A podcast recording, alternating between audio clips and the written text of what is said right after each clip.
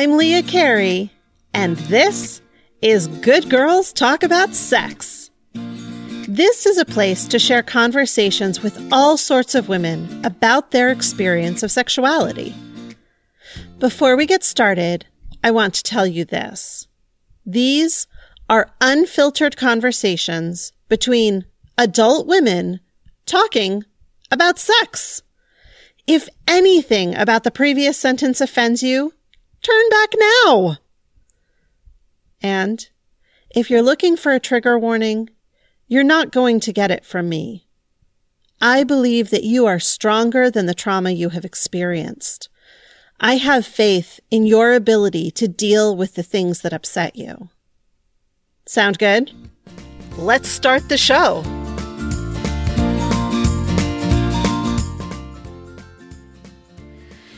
In today's episode, we'll meet Jenna, a 34 year old cisgendered woman who describes herself as white, lesbian, monogamous, and engaged to her girlfriend of two years.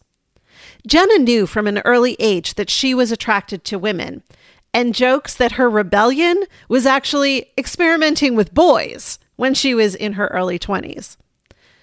The sex life she shares with her fiance today is helping Jenna to sort through and release some of the sexual trauma she experienced earlier in her life. Our conversation went on for well over an hour, and there's so much we couldn't include in this episode. You're going to want to hear the whole thing, including a conversation about hormones and the phenomenon of lesbian bed death. So now is the time to head to patreon.com forward slash good girls talk about sex to access all of the full, uncut interviews featured on this show. I'm so pleased to introduce Jenna. I'm so excited to talk to you. Thank you for being with me today. Thanks for having me. I'm excited too. So, the first question that I ask everyone I speak with is What is your first memory of sexual desire? Um, so, people don't tend to believe me when I say this story. However, um, my mom used to do like a Jenny Craig type style of dieting. So, we it was a Saturday and we went to one of her meetings and she was meeting with her personal counselor. And I was probably about, I want to say like six or seven. And her counselor bent over and was saying something to me. I have no idea what she was saying. Pretty typical, I think, in this situation. But she was wearing a low cut shirt and I could see her breasts hanging down. And I just remember looking at them and being like, oh my gosh, what is that? I want them and not in the way that like a little girl wants boobs to have for herself. Like I was automatically attracted to them. So I was pretty young when I had that first experience. And to this day, I still say that I'm definitely boobs over ass. So I'm pretty much always reference that story as my reasoning for being more gravitated to the upper region than the bottom, I'll say. I love that story. That's amazing. And I think it speaks so clearly to, you know, people will say, oh, well, how do you know that you're gay when you're that young? Well, how do kids know that they're straight when they're that young? You just know what you like looking at and what's interesting. Yes, I'm very visual. So when even my fiance now, so if she's getting changed or anything like that, and I'll just stare and she's like, it's okay. Like, what do you want to do? And I'm like, I just want to look at you. So it's part of me like always feels like that's like my initial story. And that has really started dictating some of the ways that I feel it's like sexual pleasure or um, when I start getting aroused, it's usually more of a visual beginning than it is anything else. Oh, interesting. So uh, let's just um, launch right into a conversation about sexuality. Have you always known that you were primarily or exclusively attracted to women, or did it take you time to sort of navigate the social aspect of the, the cultural aspect of that? I thought boys were cute, uh, but then when it would come time to kiss them, I would be fine kissing and then I would want nothing to do with them after that. Mm-hmm. I would mm. get this pit in my stomach. I would feel like really uncomfortable being around them in a sexual way. But uh, whenever I was around women, I had this like pull to them. So even before it was a sexual desire, it was more of this attraction from an internal perspective. And the first person I slept with was a woman. So I like to say that I actually experimented with men when I was like 21, 22. I did not, I had already been with a few women by then. So for me, it wasn't this situation of, you know, I have to like test it out with women. It was, you know, very natural for me to have that experience with a woman first. Similar, I would imagine, to a straight woman wanting to have that experience with a man. I didn't even question it. I was nervous, I was excited, I had butterflies, but it wasn't the same when I would even come close to doing any of that with a man. So 21, 22, uh, had a few bad relationship experiences. And I thought, you know what? If I'm going to do it, I'm going to do it now. So let's just pick somebody and go with it. And, you know, we had fun it wasn't something that I dreaded or I didn't enjoy for the most part. Um, but once it was over, it was clearly over and I haven't looked back. Huh, interesting. So, did you grow up in a family and in um, a town or a school where you felt able to explore with women out loud, or did you feel like you had to hide all of that?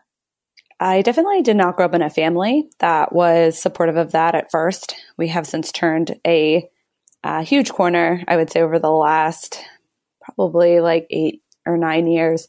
But um, the I went to a Catholic school growing up, and the I lived very close to the public school, and I had a bunch of friends that went to the public school as well.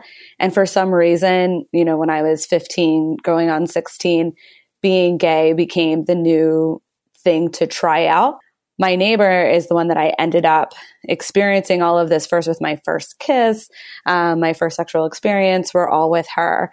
And nobody in the public school really cared. And I told my friends and I was nervous, but they were all very supportive. I would say about a year later, that relationship had ended and I started one with somebody else who went to the same school that I did. And I received some, I would say, hate from that. Um, one time I was walking up to the front of the classroom as a junior in high school, and that's nerve wracking in and of itself. Everybody's sitting and you're called up and you have to go sure. give this like speech, or I think I had to read like a poem from um, paper. I had to do something. And as I was walking up, um, one of the boys was like, Dyke. And I just like mm-hmm. whipped around, and this is kind of the side of me that really doesn't give a fuck. And I was just like, What did you just say? Because I was so surprised. I couldn't believe that that happened to me. But outside of that, um, you know, there was hiding, of course, because you're still trying to figure it out on your own. So it's tough to like be in a situation where you don't know how it's going to be received. You're trying to figure it out. And then all of a sudden you're supposed to just talk about it. So it wasn't something I came right out and said to a bunch of people, but I told close friends and, you know, everybody was really open to it and just wanted to know more and ask questions. Hmm. So, um, people listening to this will not be seeing a photograph of you. So, I think we need to clarify that you are a fairly feminine presenting person. Is that yes. appropriate to say? Okay. Yes, that's definitely appropriate. so, um, did you get a lot of that dyke response because you are feminine presenting, or were there other slurs that were used? It's funny that I think that's the only time I've really been called a dyke. Hmm. Um, mm. There may have been one or two other times, but they don't stick out in my head. So I think that, you know, when you talk about body image and what you present to the world and how that impacts your privilege. I think that I did receive a sense of privilege in the sense that I didn't actually like present as gay. So most mm-hmm. people that meet me, they don't assume I'm gay. They, I would imagine, assume I'm straight. And now I pretty quickly present myself as a lesbian. So Brittany and I talk about this all the time. Um, it's like we're coming out in every new interaction we have with somebody we're saying like my fiance and then we say their name and mm. you know it's it's kind of an experience each time not knowing how it's going to be received so it's not it's not an outright assumption for me maybe a little bit for brittany but not as i've never presented myself as anything other than feminine so i don't i don't know what it would be like for somebody who is a little bit more on the butch end. You mentioned that you grew up in a Catholic family. Can you talk a little bit more about how your how sexuality in general was approached in your family and then how in particular your sexuality was approached? I feel like my sexuality in general was approached like from what I've experienced most people's sexuality is approached at. It's assumed from the time you're born that you are going to be with the opposite sex or that you're going to identify as the gender that you were born with. So it wasn't a topic of conversation. I do remember saying to my mom one time in a fight, actually, I think I said this multiple times. I don't know why I came out with this. I think it was my like subconscious way of saying that I'm gay, but I used to say, I'll fix you. I'm going to be gay and I'm going to mm. date a black person. And ah. first girlfriend was black. So I don't know. I don't know if it was premonition. I don't know if it was a feeling. I don't know if it was subconscious, but that all kind of um, ended up coming to fruition. So in the beginning, my mom thought that I was just doing something to like get back at her. Huh. I say, like to say, I was pushed out of the closet.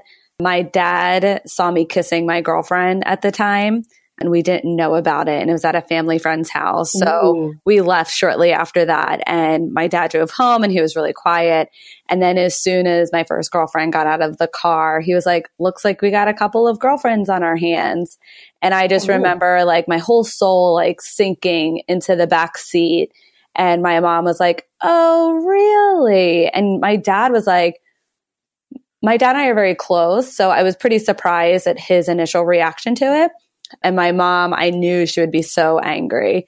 And what I find interesting about the way that I grew up is we weren't really like practicing devout Catholics. You know, I didn't go to church on Sundays.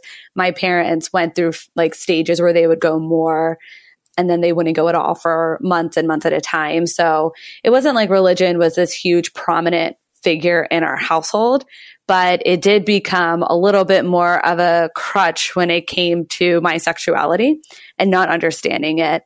So, you know, that whole thing happened in the car. We get home and my mom's just like really mad at me and my dad's down in the basement watching TV and I'm crying upstairs in my room and I go downstairs to talk to him and my dad's pretty transparent with me and he was just he just said, you know, I shouldn't have done it the way that I did. I was just so surprised. I didn't really like have control basically over what he was saying and how he was saying it. And then um, he says to me, and at the time I was like feeling a little like understanding of his position, but now I'm a little annoyed when I think back to it about this response. But he was like, you know, Jen, you prepare for a lot of things. You prepare for teenage pregnancy, you prepare for, you know, drug or alcohol addiction, but you don't ever really prepare for this. So I understood where he was coming from and how he said that. I would say the analogies he used to compare my being gay to something like I need like the psychological help because mm. I have a drug or an alcohol addiction or you know i'm now pregnant with this like life altering huge moment that I, i'm never going to be able to you know not have in my life anymore. It was a very weak comparison.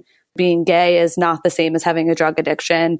Um, I think there's a lot of stigmas attached to to addiction anyway.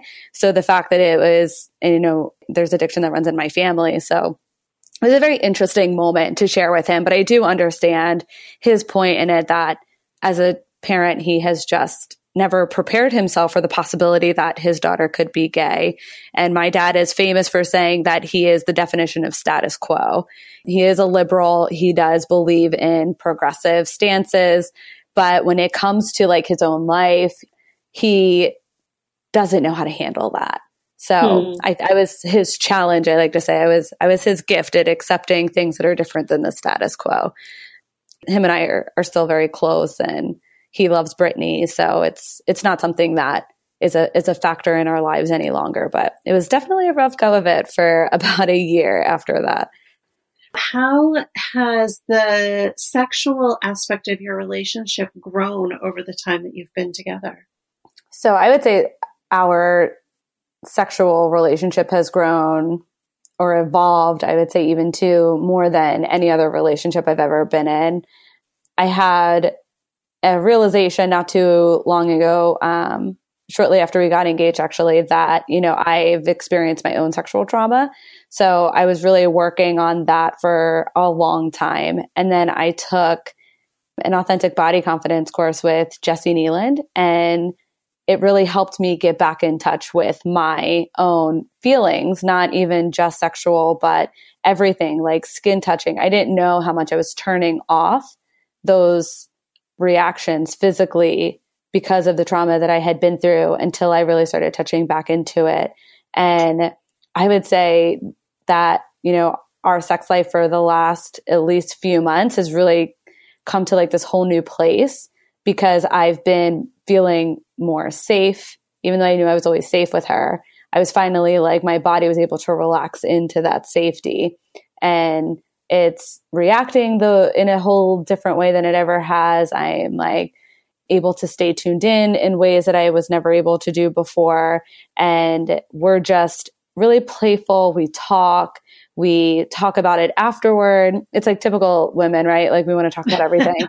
um, let's debrief on the sex we had last night so that we know what worked, what didn't, and let's make sure that we do all of the stuff we liked again uh, it kind of is like that, but you know, of course, in a, a much more intimate way. So yeah, we, we do talk about a lot of stuff in general in and outside of the bedroom and that communication has carried over and we both have removed, I would say some armor. So we're both very vulnerable and, you know, if something works, that's great. We talk about it. If it doesn't, that's fine. We talk about it too and we switch it up the next time. And, it's kind of fun. I, I feel like I'm learning about sex all over again and in mm. a much mm. more conscious way than you do when you're 16. You know, you just kind of jump in with the feelings and you just go with them and you don't really think about it. And that's fun.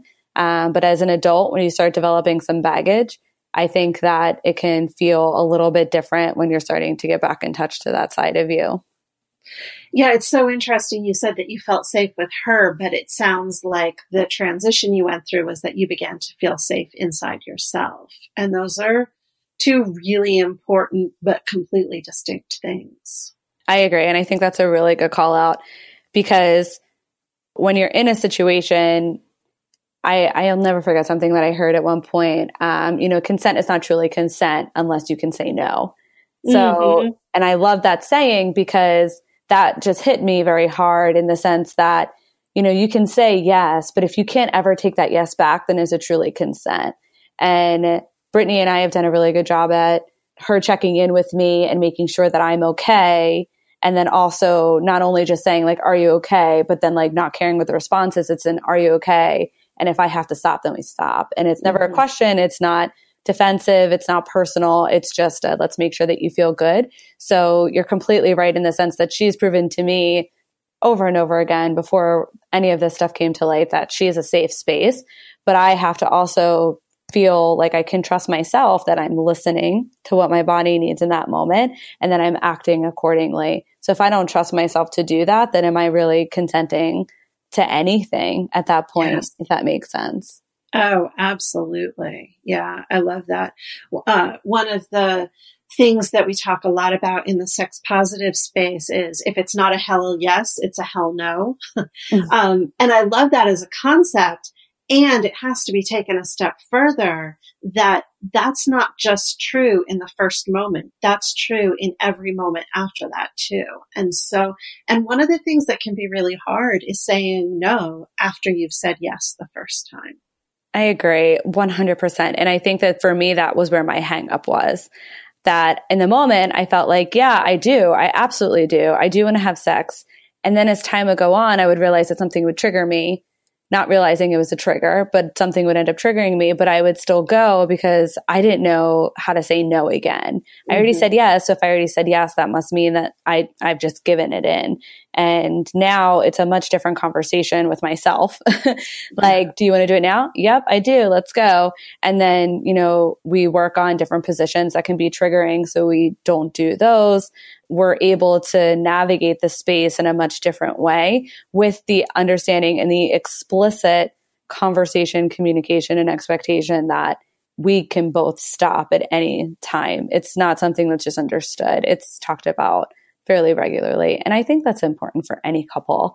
You know, yeah. there shouldn't be this expectation that just because you're married or you have had sex a certain way or you have had sex, period, that it's always just an understood yes. Being able to be open and communicate that you're not feeling like you want to do this because, or I know we typically do it this way, but now I'm feeling uncomfortable. It's just so important. Oh, I so agree.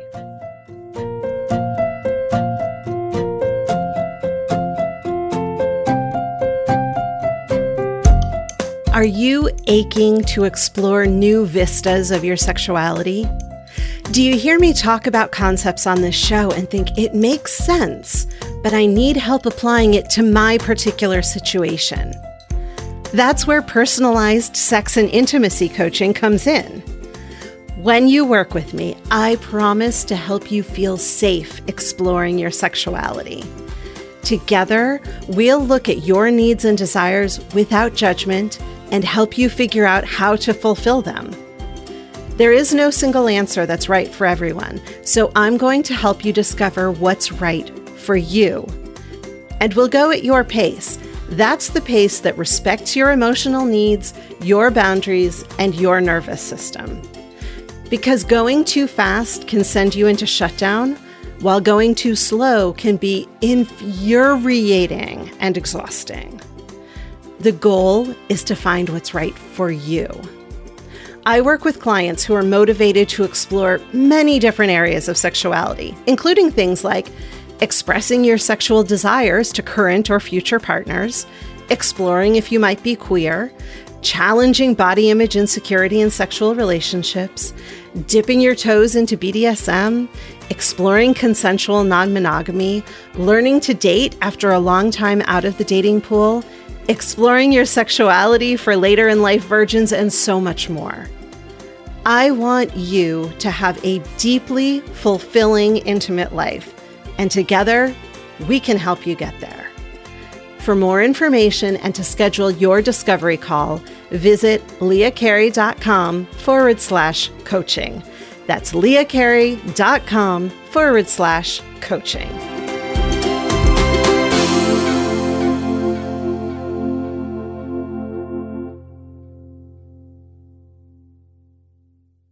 You've mentioned trauma a few times, and I, I want to give you the leeway to decide how much of this you want to talk about.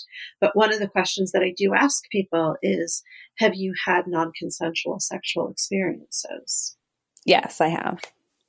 It's scary for me to talk about it because I have just identified it. I've only shared it with a few people and now I'm on a podcast sharing it. So so if it's not a hell yes, it's a hell no. it is a hell yeah. No, it is a hell yes. And I'll, I, even with the hell yes, of course, comes some nervousness because about to enter into a total uh, state of vulnerability. Um, but I have sure. done a lot of work in processing through my trauma.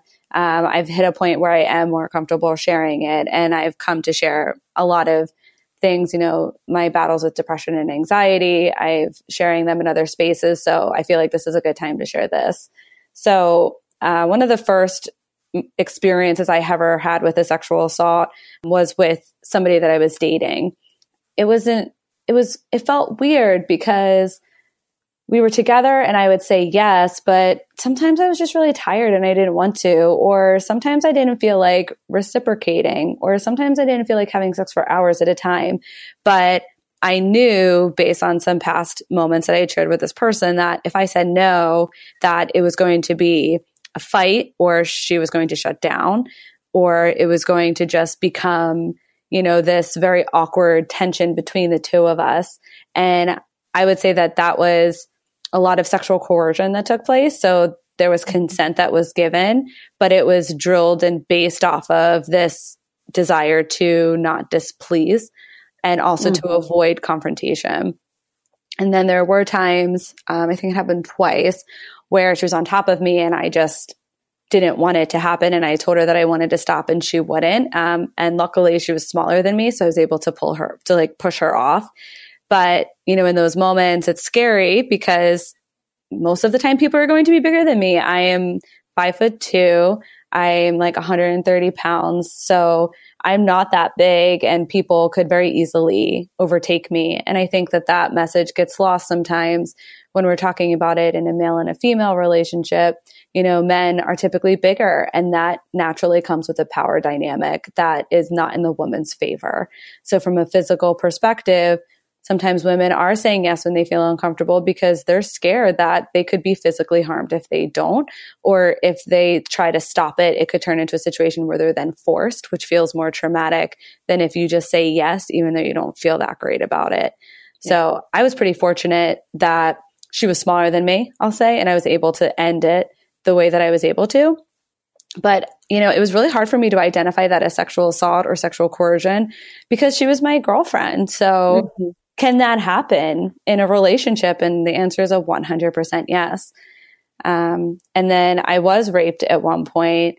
I was fooling around with a guy when I lived in San Diego. This was during my experimentation with men phase. Um, and I'm pretty sure this is the last man I was ever with. But, you know, we were fooling around. And this is, I think, a classic example of it's never too late to say no we were fooling around, we were making out, we were taking off our clothes, we were both naked, and I was totally fine with that. But I was very clear the whole time we were doing it that I was not having sex with him. And we were sitting there, and he just inserts his penis, and I'm like, no, stop it. And he stopped. So at that point, it was, it's identified as rape because we did have penetration. I did say no many times before that. And I never identified it as rape because he stopped when I told him to stop afterwards.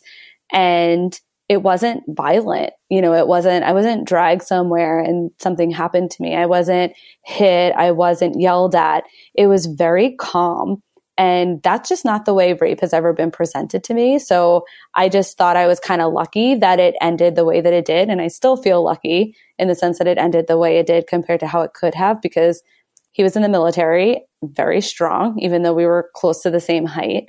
And he could have very easily overtaken me. However, I got out of that piece of it and we put our clothes on after that and it was just never talked about again. I don't even remember his name. I could barely even tell you what he looks like.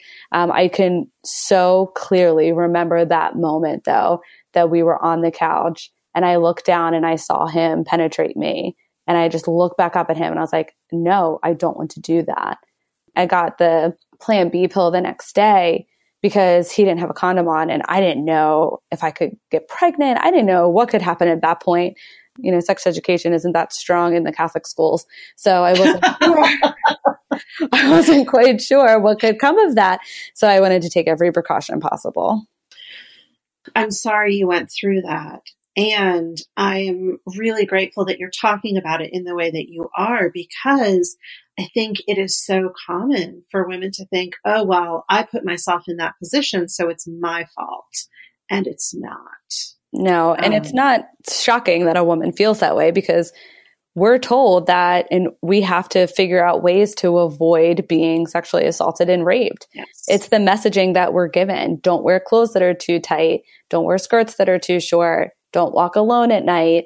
And so if it does happen, no wonder all these women are internalizing it and feeling like it's their fault and it's something that they've done when our messaging our entire lives is that you have to look for ways to avoid this. I was really interested that you said you can't, you can't remember his name, you can't remember so much about it, but you can remember that moment so clearly.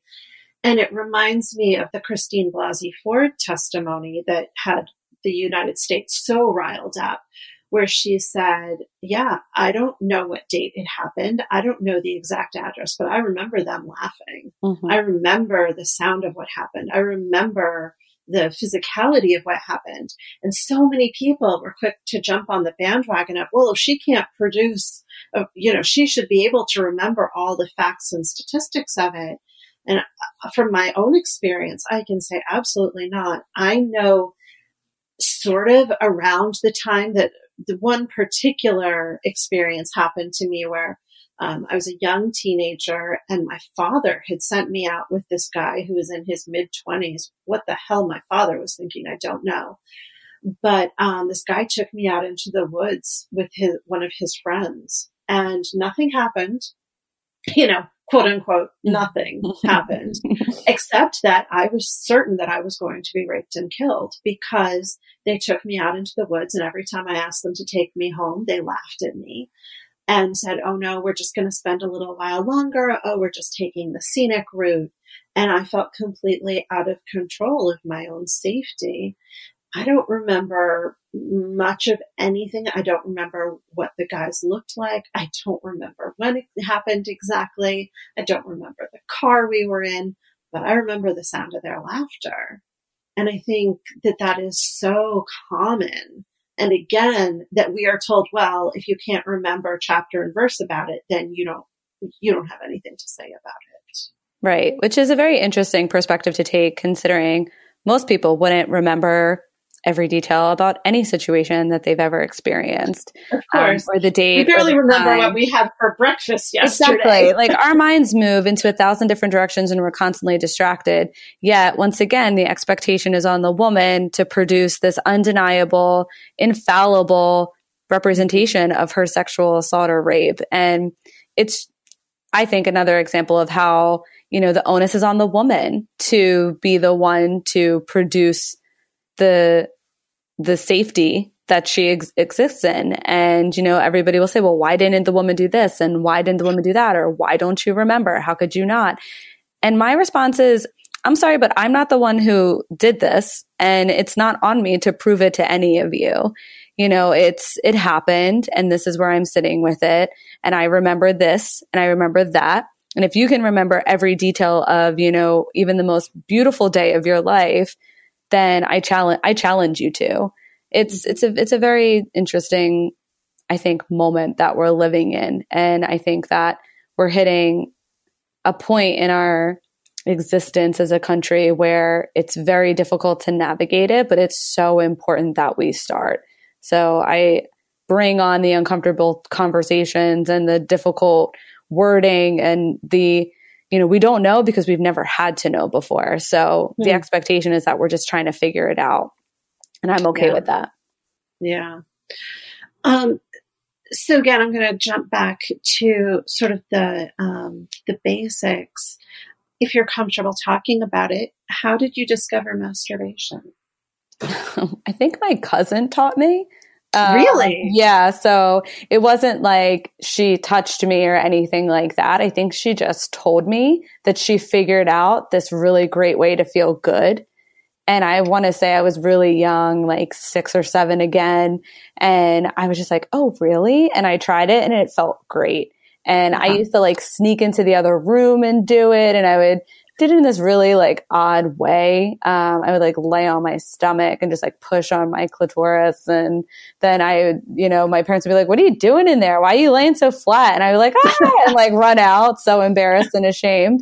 Um, so yeah, it was a, I mean, I, I can't even tell you how many times I would sneak into another room just to do it because I would get this like urge or desire and I would like go to the bathroom or go up to my bedroom for like five ten minutes and, you know, have it out. and at six and seven, were you having something that you would now identify as an orgasm? Yes, definitely. And so, how does, now that you're in a committed relationship, how does masturbation play into it? So, I would say because of like the realization of the sexual trauma that I've been in, um, you know, my sex drive definitely took a took a hit from all of it, and you know, the way that Brittany would say it is, you know, it's like a muscle. You got to rework it. You got to build it back up. She's like, so if you masturbate, it's going to make you want to do it more. It's going to make you want to have sex more. Um, it's going to, you know, you're going to get used to acting on those urges. So it's highly encouraged, I would say, in our relationship. And I, I don't think I could be luckier that I have somebody who's like, no, no, no, go masturbate because then you're going to want to have more sex with me. well, so you know, the name of this podcast is Good Girls Talk About Sex. Mm-hmm. So, what did the words good girl mean to you as a child, and what do they mean to you now? Uh, good girl, I would say, as a child was, you know, being polite, staying in your place, getting good grades. I played sports a lot growing up. So, you know, being good at what sport I was playing. My parents were really supportive in that sense of, you know, what do I need to do to get to to school to um, what do I need to do to get to practice, you know, and, and showing up to all my meets and all of my games. So, you know, being a good girl was making them happy and it was not disappointing them. And I figured out ways to navigate and change my life to make sure that I did that. I would say, um, especially my mom. So, you know, it was basically, I would say being a good girl felt very suffocating to me. Mm-hmm. And mm-hmm I had always been kind of a outspoken, know like the difference between right and wrong from a morality perspective. All people should be treated with respect and kindness. And I was really vocal about, uh, or vocal when people wouldn't behave that way and that they were wrong in that. And then I lost a lot of that, I think, growing up and, you know, especially coming out that experience really shook a lot of my identity and really, I would say, pushed me into a pretty low place. But now I would say it's it's so funny because when I think about good girl, I still get that like twinge in my stomach of like, oh, but I don't want to be a good girl. Like good girl means that you're like following what society wants you to do. But now, you know, when I think about it in terms of the different things I've learned and conversations that we've had, you know, being a good girl is just being good to yourself. And it's about listening to what's going on inside of you and then just acting upon it because that's what makes you feel good. And, you know, the more we can get in touch with what we want in life and um, living according to that, the better we're going to feel. I love that. That's awesome.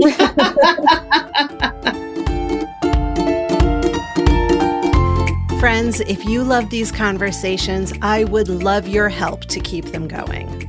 There are three ways you can participate two are free, and one is for listeners who've got a few extra dollars each month. Number one, take a screenshot of this episode right now and post it to your Instagram stories. Tag me in your post, and if it's public, I'll reshare and send you a personal thank you word of mouth is the best way to build buzz for an independent show like Good Girls Talk About Sex. And the more people listening, the healthier our collective sexual experiences will become.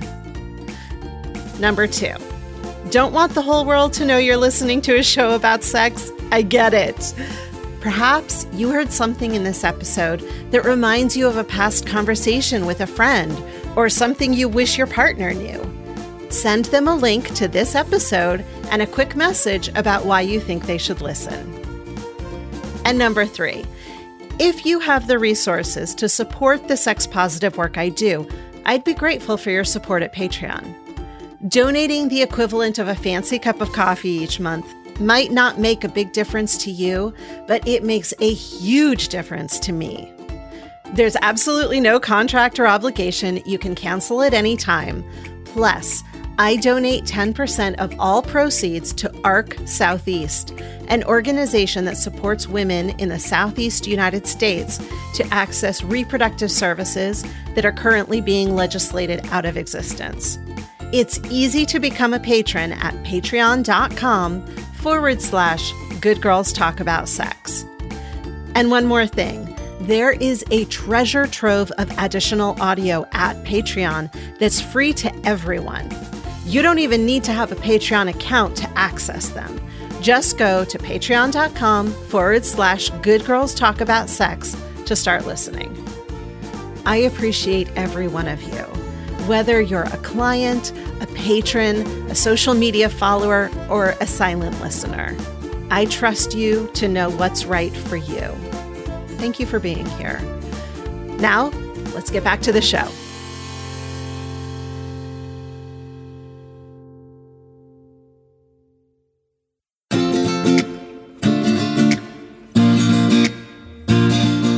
Before we let Jenna go, let's do the quick five. Five quick questions that we'd usually be too polite to ask any good girl. Approximate number of partners that you've had? Nine. I just added that the other day. All right. Then. I didn't even think you would ask it. Um, I just like did a quick math in my head. I was like, am I still under double digits or have I crossed over? you know, it's so funny. Um, so the connection that you and I share is Jessi Kneeland. Um, and I've been working with her for over a year and she's incredible and she'll be a guest uh, a little bit later in the season as well. And I remember a conversation with her early in my sexual journey where I, I actually had an opportunity to have sex with someone who I had just met. And I was saying to her, if I did that, like, would that be an awful thing to do? And she said, why are you thinking of it in terms of awful? Why aren't you thinking of it in terms of would this be a fun thing to do? And I was like, oh, it's because as you know, I'm 42 and I'm still in single digits. And so like I guess I'm kind of attached to this idea of having a low number and what is what is okay as a number. And Jessi said to me, um, I think the best way for some people, she was, she was not advocating anything in particular, but she said, I think for some people, the best way to get over your number is to have enough sex that you don't know what your number is anymore. like, that's brilliant.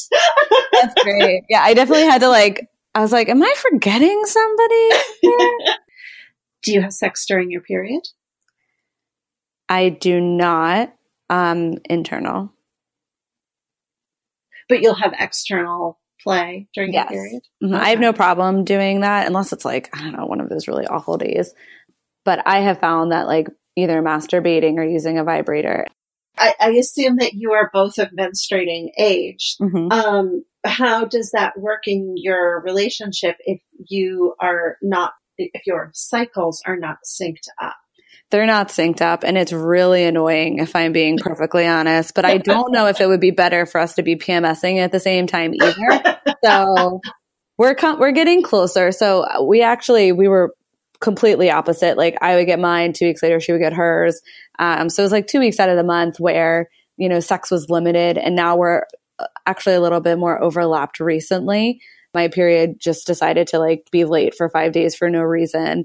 Um, so we're much closer than we were before. But yeah, our, I would prefer to not be PMSing at the same time, but I also don't want to spend two weeks out of the month being concerned with a period. So it's not fun, but I'll take that over having sex with a man. So that's fair. Do you have hair down there or are you bare? I shave, but I don't wax. So I shave everything like maybe twice a week.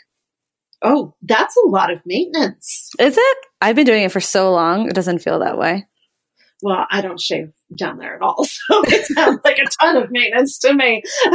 my my skin can't handle it, so uh, it, it's just normal for you. Yeah, it's just pretty. I've been doing it. Oh gosh, probably since I was like sixteen, I guess at this point. So. And is that because you like it or because you heard a message at that point that that's how it was supposed to be? I definitely started doing it because that's how it's supposed to be. I prefer now to have for like my partner to shave. So I usually do the same thing. Um, and I know that's our preference too. So we just basically handle it that way.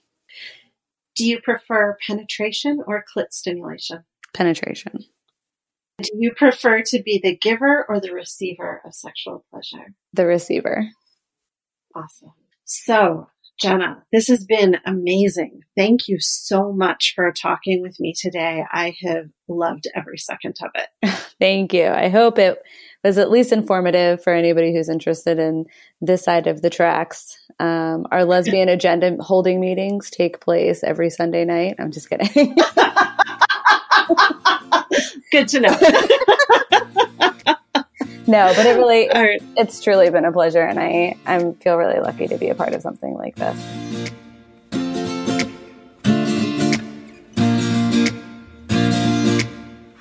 That's it for today. If you're enjoying the show, please take a moment to leave a five star rating and review on Apple Podcasts. Or if you're using another podcast app, go to ratethispodcast.com forward slash good girls. And remember, there's a treasure trove of audio extras available for free at Patreon. Go to patreon.com forward slash good girls talk about sex. While listening to those extras is free, producing this show is not. If my work is meaningful to you, and you have a few dollars to support it each month, I will gratefully accept your patronage at Patreon. I donate 10% of all Patreon proceeds to ARC Southeast, an organization that supports women in the Southeast United States to access reproductive services that are increasingly difficult to obtain. Find out more and become a community member at patreon.com forward slash good girls talk about sex. Show notes and transcripts for this episode are at goodgirlstalk.com. Follow me on Instagram, Twitter, and YouTube at Good Girls Talk for more sex positive content. If you have a question or comment about anything you've heard on the show, call and leave a message at 720 Good Sex. Good Girls Talk About Sex is produced by me, Leah Carey, and edited by Gretchen Kilby. I have additional administrative support from Lara O'Connor and Maria Franco. Transcripts are produced by Jan Osiello. Before we go, I want to remind you that the things you may have heard about your sexuality aren't true. You are worthy. You are desirable. You are not broken. As your sex and intimacy coach, I will guide you in embracing the sexuality that is innately yours, no matter what it looks like. To set up your free discovery call, go to leahcarey.com forward slash coaching. Until next time, here's to your better sex life.